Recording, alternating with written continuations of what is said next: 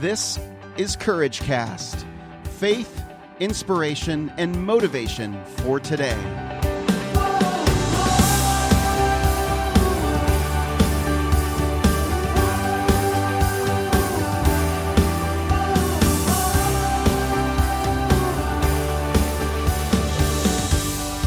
Welcome to Courage Cast. I'm Eric Nordoff, and thanks for joining me today. Today, I want to talk about a resource that might help you find healing from broken relationships. We all have them. If we have a heartbeat, we will have difficult relationships and relationships with problems that just don't seem to ever resolve. So let's just say you've had the crucial conversations, you've gone down the road of addressing issues, and still there's just a fundamental issue, a fundamental disconnect that remains between you and another person. This is very common in business and friendships with family members, even spouses.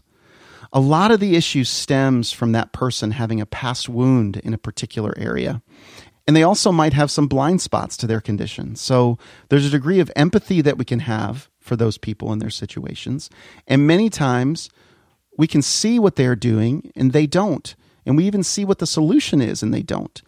That can be so frustrating.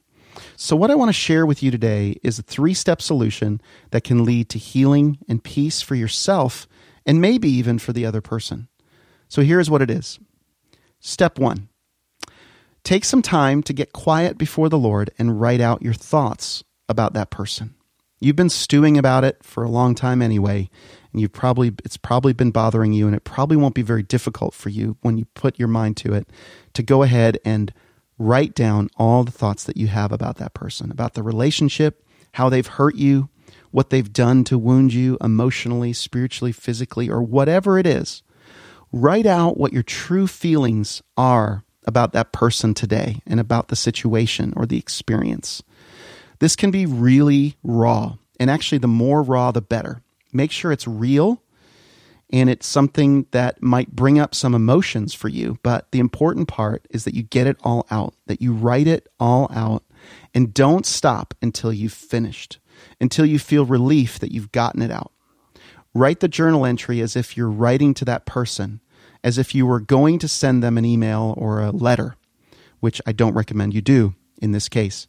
Go ahead and write your true feelings. Express your anger, express your sadness, express your emotions about how those things, that relationship made you feel, and how you feel about that person or that situation today. Then, once you feel as though you've gotten it all out and you feel better just for releasing it, and this might take some time to do, it might take several instances of writing on several different occasions, or you might be able to get it all out in one sitting. But the point is to get it all out. That's the first step. Get it all out on paper. Then, after all that work, this is kind of step 1B, I want you to tear it up. Tear it up. Rip it up. Don't hold on to it. You've poured out your feelings. I know it's hard. You want to admire it and cherish what a good job you did on this writing, but you don't want to hold on to those feelings any longer than you already have. Let it go. Now that you've gotten that out of the way and you've ripped it up, you've torn it up, you've put it away, you won't see it again, you can move on to step two. Now, for step two, uh, it's a little bit simpler, but it can also be a little bit harder. Now, for step two, I want you to write a second journal entry.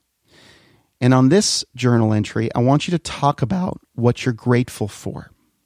Focus on all that this situation has taught you and what you've learned from it. What you've learned from the person, what you've learned from the relationship, and what you've learned about the situation and the experience that you had. Focus on how grateful you are for that and being thankful for what that relationship and that experience did for you.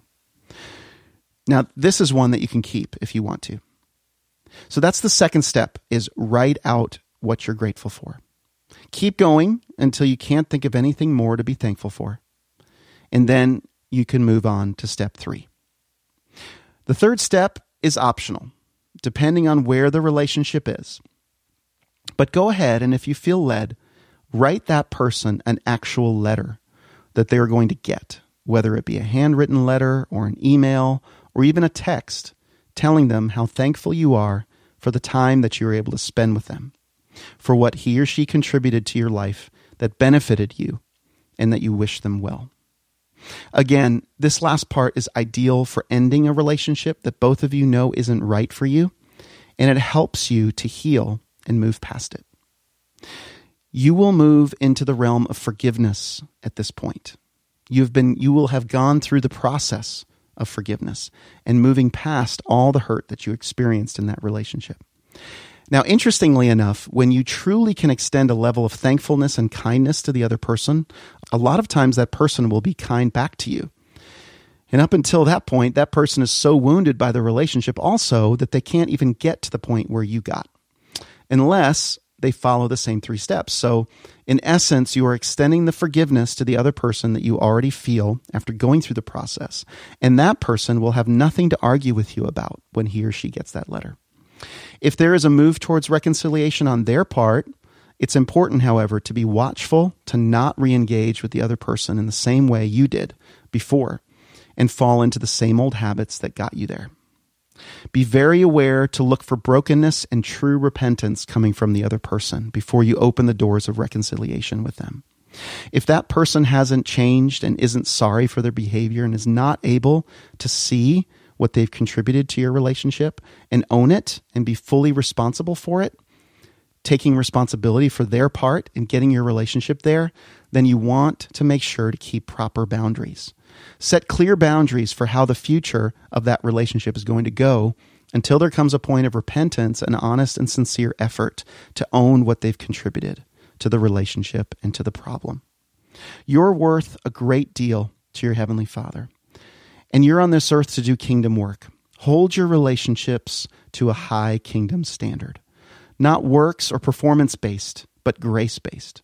Not walking all over you type of grace, but grace and mercy extended from a true heart and direction change towards the standards you mutually hold will bring the greatest fruit to your life and to your work.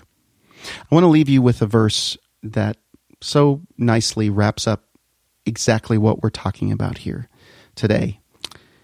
And it comes from Ephesians 4:32. Be kind and compassionate to one another, forgiving each other, just as in Christ God forgave you. That's all for me today, friends. I hope this has been an encouragement to you. If you'd like, please share with us how this episode impacted you in the Courageous Community at courageouscommunity.com and give us a rating and a review on iTunes. I'd so much appreciate connecting with you. Until next time, I'm Eric Nordoff, and this is CourageCast.